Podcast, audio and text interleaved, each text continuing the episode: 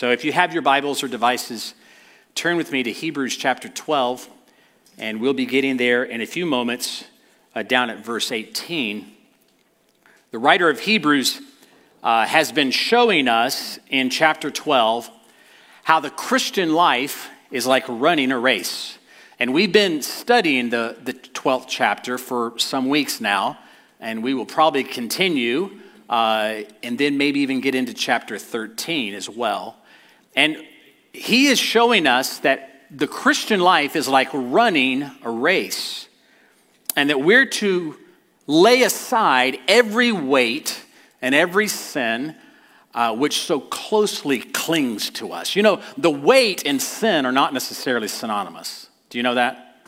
Uh, weight can be something very good, just not the best. It, it can be something that's not necessarily sinful, and yet it is a distraction and it, it gets in the way, it encumbers you from running the race effectively. But of course, sin is a moral compromise. It's something that separates us from God. And so the writer of Hebrews is telling us lay those things aside, put them to the side, strip them off.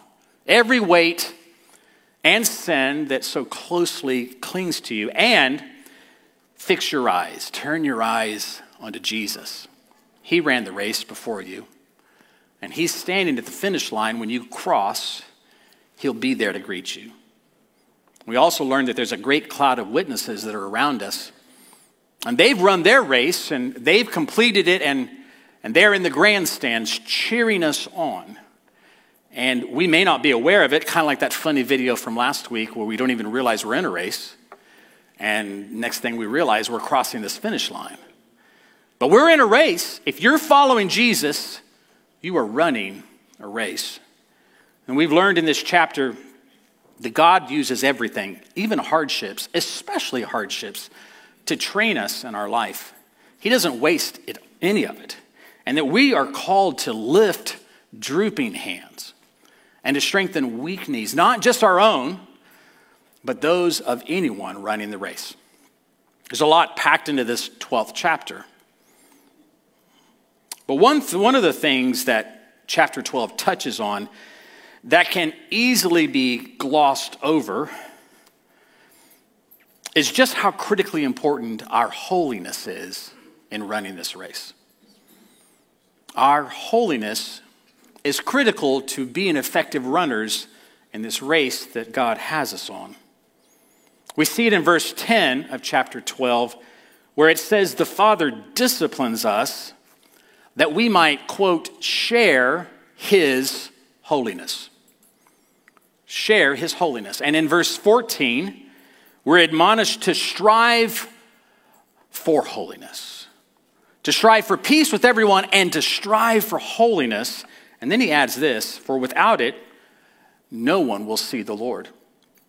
And so it is a it's a piece, it's a major piece of this chapter, our holiness and how it lines up and how we're able to share his holiness that makes us able to see the Lord. And we're going to especially see it in these next few verses, starting in verse 18. For you not come to what may be touched, a blazing fire and darkness and gloom and a tempest, and the sound of a trumpet and a voice whose words made the hearers beg that no further messages be spoken to them. For they could not endure the order that was given. Even if a beast touches the mountain, it shall be stoned. Indeed, so terrifying was the sight that Moses himself said, I tremble with fear. Well, that escalated quickly. Man, what is going on here? I thought we were running a race, and now we're on a smoking, burning mountain with a tempest all around us. Actually, we're not, because it said we're not coming to that mountain. But nonetheless, this is what's described, and what is it that's happening here?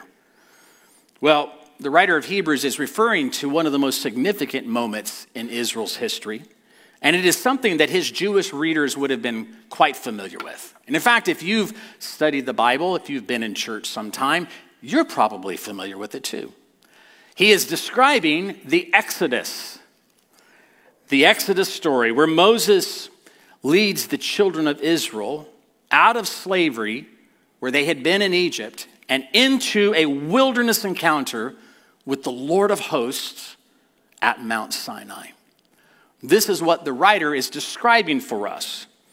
And it was wonderful and pivotal for the nation of Israel, but it was also frightening. And it left them trembling. In fact, they were a trembling mess in the midst of it. If you want to, you can thumb back with me to Exodus chapter 19. You don't have to, it'll be on the screen. But we can see kind of the firsthand account of this. Exodus 19, and we're going to go at verse 10. The Lord said to Moses, Go to the people and consecrate them today and tomorrow, and let them wash their garments, and be ready for the third day. For on the third day, the Lord will come down on Mount Sinai in the sight of all the people. And to save time, we're going to skip down to verse 16. And so on the morning of the third day, there were thunders and lightnings and a thick cloud on the mountain and a very loud trumpet blast so that all the people in the camp trembled. I don't know that we read those things, and I don't know if you feel it. I wish we could feel it this morning. I wish that we could all experience the emotion that's behind this moment because we all too often are too cerebral. And God has to smack us in the face a little to get our emotions to be ignited. I, I watch this with so many different times for myself where I just kind of pathetically come intellectually. But I want to feel it. I want to feel what they felt. They trembled. What they experienced was so frightening that they thought they were going to die. They were trembling before the Lord. And then Moses brought the people out of the camp to meet God. And they took their stand at the foot of the mountain. And he had told them in earlier verses that for these days of consecration, don't you dare touch the mountain. In fact, set out a border, a boundary for the people. And no animal, no beast, no person, if they touch the very edge of the mountain, they're to be put to death. It's serious business here. And so now Moses is bringing them out to the foot of the mountain. I don't know about you, but I'd be a little nervous at this point. I've already been told if I touch it, I'm going to die. Is it the second or the third day now? Uh, is that a trumpet I'm hearing, or is that just in my head? Because I want to be real careful right now. This is serious. Now, verse 18 Now, Mount Sinai was wrapped in smoke because the Lord had descended on it in fire. Now, we, we could continue reading the chapter and into chapter 20. Profound what happens. You can see how they were a trembling mess. When I read these verses, I'm reminded just how serious it is to approach the holy God. And I'm also reminded of how flippant and cavalier and even presumptuous that we can sometimes act in his presence. Our God, as the writer of Hebrews is going to say at the end of this chapter, is a consuming fire. Worship in the Old Covenant wasn't what we've come to expect. Uh, not many goosebumps and euphoria. They didn't serve coffee out in the lobby beforehand. Uh, it seemed more mandatory than what we make it these days. Uh, it was mostly frightening, stark, and you were just hoping to get out of there alive. It was, it was serious. The sight of this mountain engulfed in smoke and fire and gloom and darkness. It says there's lightnings and thunders it's like smoke from a kiln that is moving up into the sky. It is so incredibly foreboding that Moses himself says, I'm trembling with fear. This is the one who has seen the the power of God move. He has witnessed the burning bush. He has talked with God over and over, and he is now trembling with fear. And it wasn't because God was evil or blustery or playing games. It's because God's people had done all those things and more. The issue with God's holiness is not that He is mean, it's that we are sinful. That's where the separation is. Because of their sin and their rebellion and their nature to wander off and kind of make their own way, and because of their hard hearts and their turning away to other things, they had to be kept at bay. They had to be consecrated. They had to be purified, going through a ceremonial purification their garments cleansed, everybody in order, not touching where they shouldn't touch, coming up to see how the Lord would address them because they were a sinful people and He is a holy God. A lot different than what we have these days. Even if they stepped out of bounds when they were allowed to approach, if they stepped one direction too far, the consequences would be severe. You know, our translation for the word holiness is the Hebrew word kadosh. Kadosh. And it means to cut off or to separate from everything else. To cut off, to be separate from all other things.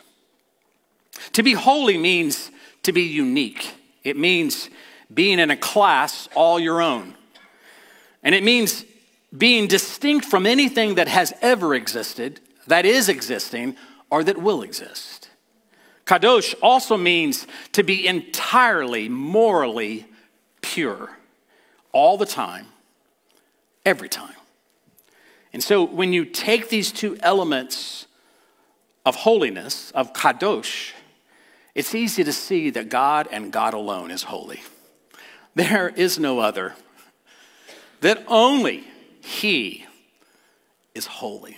We sang the song today, Holy, Holy, Holy. There's only one you can sing that to. There's only one that's in a class all his own. It's the Lord who is holy. There is no other like him. And that's why Hannah, as Jamie spoke about a few weeks ago, she got it right when she was giving her son back to the service of the Lord when she declared in her prayer, There is none holy like the Lord. There is none besides thee. Neither is there any rock like our God. He's the Holy One. He occupies space that no one else can. And we have no frame of reference to fully comprehend what he is like because there's nothing like him. There is none besides him. There is no rock like our God. Now, that is the truth, but it makes it hard to preach a sermon on holiness if you can't talk about it and try to describe it and try to give some helpful uh, handrails to understanding what holiness really means. And so that's why I'm grateful for people like Tim Mackie with the Bible Project, because he uses a metaphor that I think is very profound and can help us. It's not perfect, but it is a metaphor that helps us understand that God is holy and he is other than, completely unique. And he uses this metaphor as the sun. Now, we don't see the sun out today, uh, but there's a picture of it.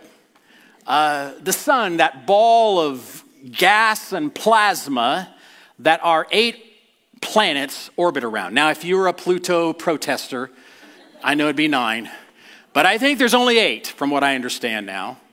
And since I'm not an expert in astronomy, I'm going to go with the, the Google. So, the sun is unique, at least in our solar system. Now, what's kind of wrong about this illustration is there are many solar systems, right? There are many stars. And so, but in our solar system, work with me here, okay? Come on now. Gosh, I see y'all looking at me like, what are you talking about? I need your help. All right.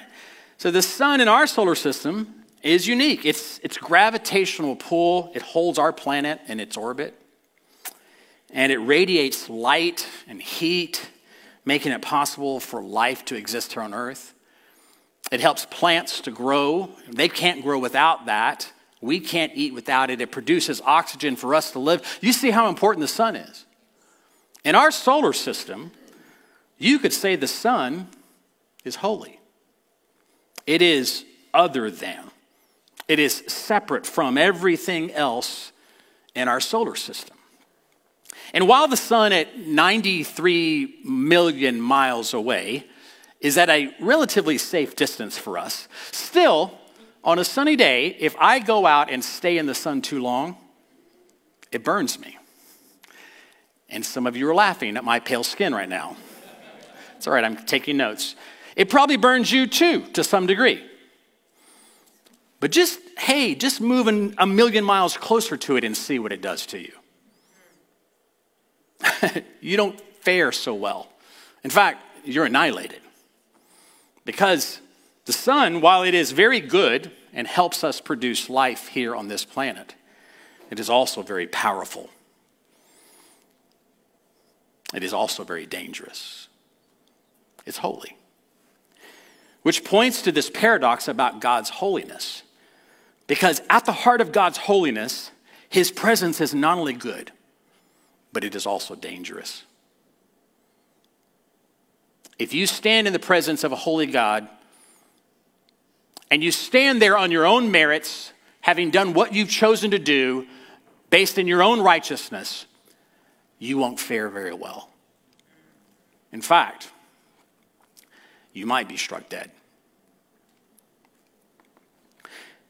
You see, the effect of God's holiness is so powerful, and you see it in several verses in the Bible. I, I love the story of, of Jesus who is preaching on the Sea of Galilee, and he gets out in Peter's boat. This is before he's called his disciples, and he says, Put out a little bit, and he starts talking to all the, all the people on the seashore. And then after he finishes preaching, he says to Simon Peter, Put out in the deep and let down your nets. And Peter's like, Dude, I've been fishing all night long and I hadn't caught anything.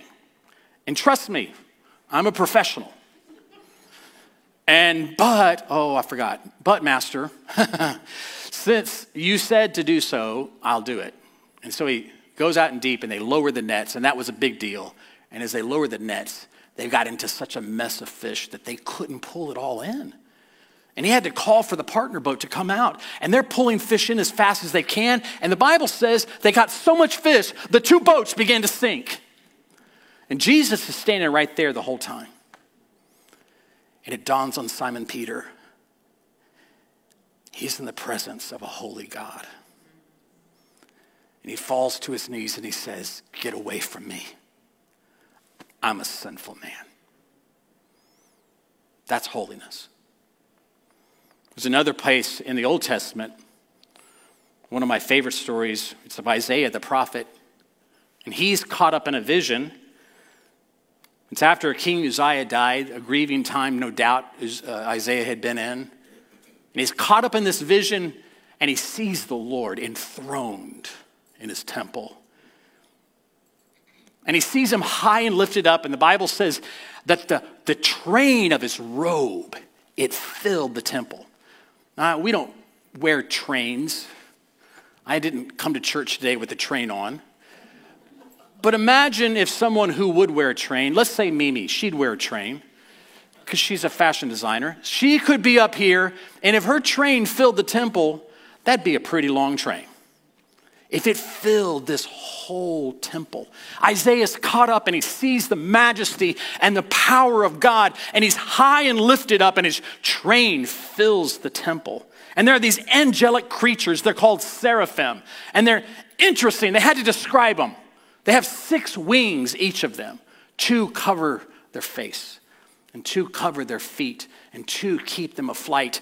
And this one seraphim is calling out to the other seraphim, Kadosh, Kadosh, Kadosh. Holy, holy, holy is the Lord of hosts. The whole earth is full of his glory. And Isaiah said the sound of their voice shook the foundations of the temple, the thresholds where they were. It all began to shake, and smoke filled up the room. And Isaiah said, I don't belong here. Get me out of here. This is too holy. He realized he's too close to the holiness of God and he shouldn't be there. And Isaiah 6 5 says, He said, Ah, woe is me. I'm lost. I'm undone. For I am a man of unclean lips, and I dwell in the midst of people, of a people of unclean lips. For my eyes have seen the King, the Lord of hosts, and I know that's not allowed. I should die right now. Isaiah knew to be this close to the Lord in his impure condition, representing a people of impurity, well, he's toast. It's over. But then something incredible happens for Isaiah. One of those strange angelic creatures, the seraphim, goes over and grabs a pair of tongs and picks up a coal out of the fire that's on the altar. And he comes over and approaches Isaiah. And he takes that coal and he touches Isaiah's lips. And then he speaks to Isaiah and saying this Behold, this has touched your lips. Your guilt is taken away and your sin atoned for. This is remarkable. Because normally in the Old Testament, if you touch something impure, it transfers its impurity to you. But in this case, we have a coal that is holy and set aside, pure, an object from the altar of God. And this seraphim, this angelic being, grabs it with a set of tongs and touches Isaiah's mouth. And instead of the angel becoming impure, Isaiah is made holy. It's the only way that he could stand. He gets up, and then he hears a voice who will go for us and Isaiah, having now been transformed, not killed in the presence of a holy God, says, Here am I. I'll go.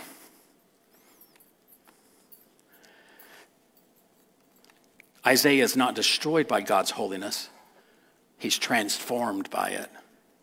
And all of this gives us hope. It should give us hope. It gave the people of Israel hope that there is a possibility of a different experience, that maybe they don't have to stay on the first mountain.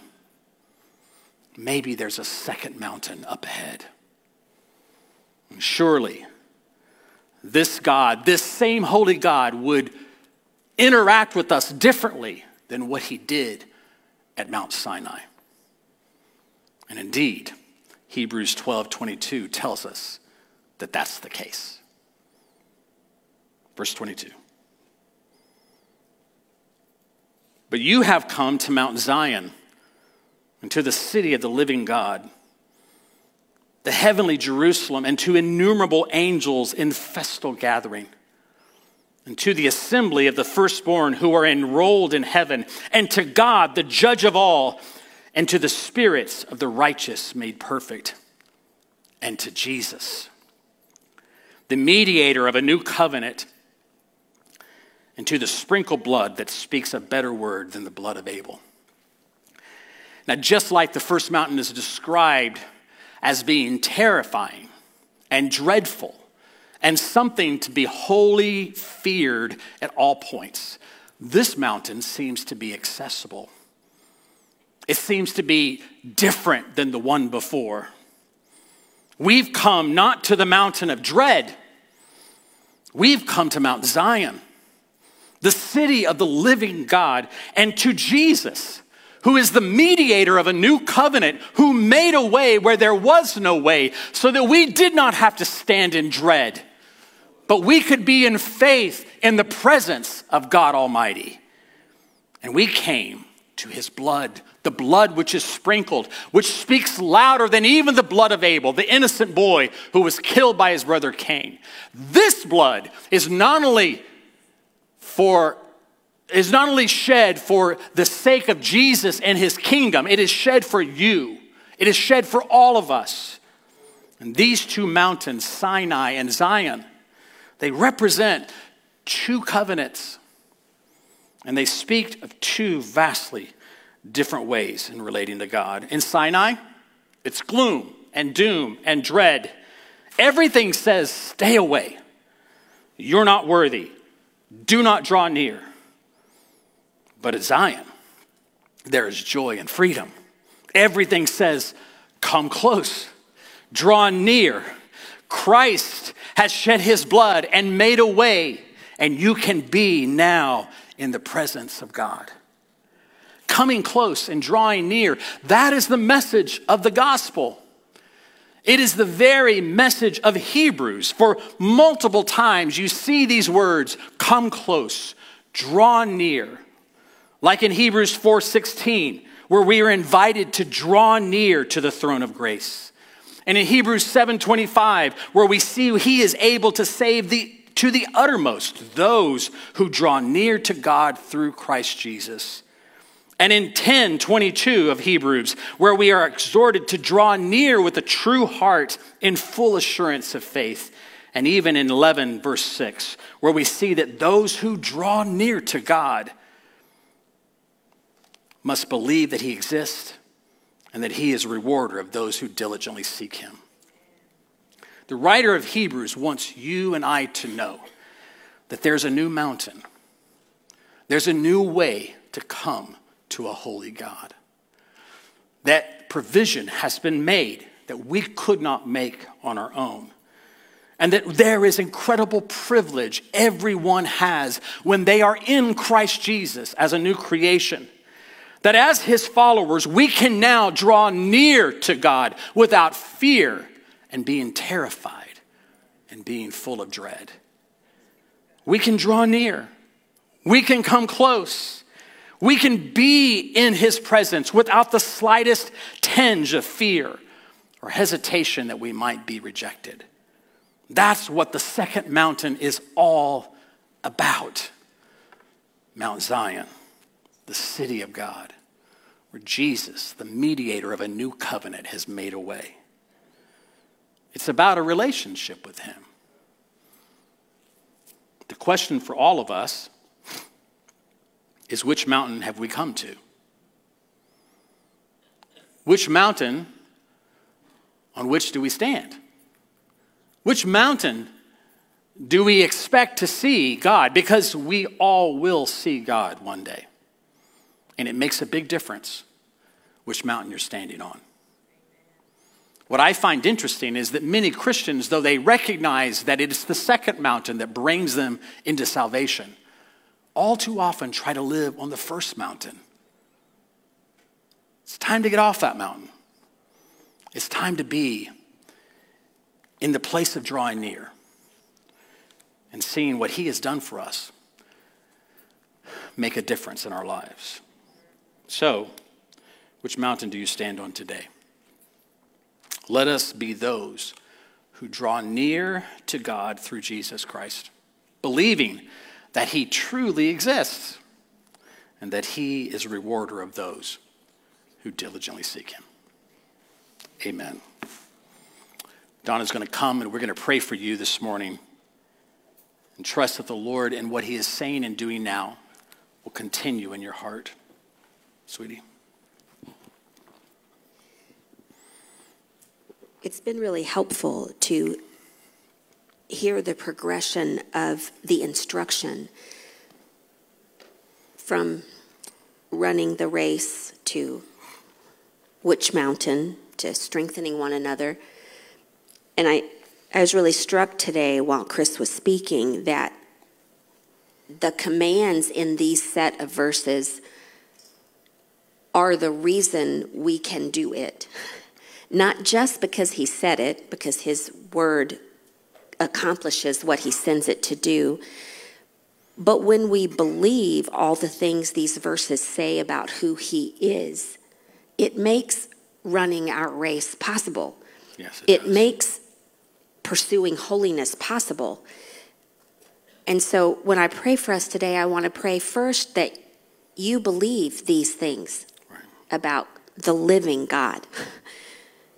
Because if you believe, then when he calls you up, when he says run, when he says look at me and don't look at the chaos, um, when he says be holy as I am holy, it's all possible because of him. Yes, because of what he's done. Yes. Amen.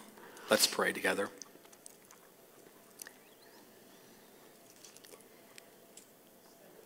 Father, thank you for the continued revelation that you don't just tell us something once, and too bad if we don't get it, but you've written a living and eternal word. You've written it in our hearts, and you have conversations with us about it over and over again. And we're grateful that we get more than one chance to believe. We want to find ourselves in fellowship with the living God. Yes, we do.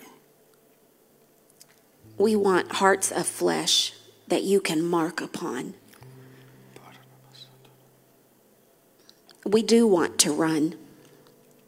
As Stephanie's encouragement today, to not stop running. We do want to set aside the weight and the sin. We want to look around and be able to strengthen one another. And even strengthen those that aren't a part of us yet. And God, none of it is possible if we don't believe you, if we don't believe what you've said. Then your commands and your promises get lost on us. We become like Esau. We give up the promise for the momentary pleasure because we don't see it for what it is. That's right. So, Father, I ask that you would open our eyes today, open the eyes of our hearts, that we could see you in your majesty. Like Curtis said, that we would see your glory uh-huh. and it would bypass our ability to understand it or describe it or explain it, That's right. but it wouldn't bypass our ability to experience it That's right. the transforming glory of God, putting coals on our lips, circumcising our hearts, causing us to believe you fully, and thereby be able to live what you have commanded. Yes, Lord. Lord, I pray for anyone here today who is still living on a first mountain, seeing God as terrible, as cruel, seeing God as harsh and not able to understand where we are, what we face. God, the revelation of your holiness can never preempt the revelation of your grace. Yes. So I pray for anyone who is struggling with their own sin issues, their own carnality, their own place of brokenness, and wondering if God is even there to help them. I pray that the Holy Spirit would come to them now in Jesus' name and show that Jesus came to make a way. He didn't just come to show it, He became the way and the truth and the life. He lived as a man, fully God, but living with all that we might face, never sinning once, and laying down his life that we could have life in him. I pray for anyone struggling today that maybe here, or anybody that's in our circle of friends or family, people we're praying for, may the revelation of Jesus, the mediator of the new covenant, be real to them, those that are struggling, that He made a new way. And I pray, Lord, that that would unlock their eyes and their hearts and their understanding to see a holy God in a whole different way. That there's a second mountain now. And we've come to that place where we can have a celebration in the presence of God, not be fearful and dread. I pray, Lord, that you will help us to be that kind of people who understand that God is holy and that God is also near. That God is other than, He's unique, He's in His own class, and yet He sent His Son, Jesus Christ, who is like us. I pray, Lord, that those revelations in your spirit would open people to your truth We pray these things in Jesus' name. Amen.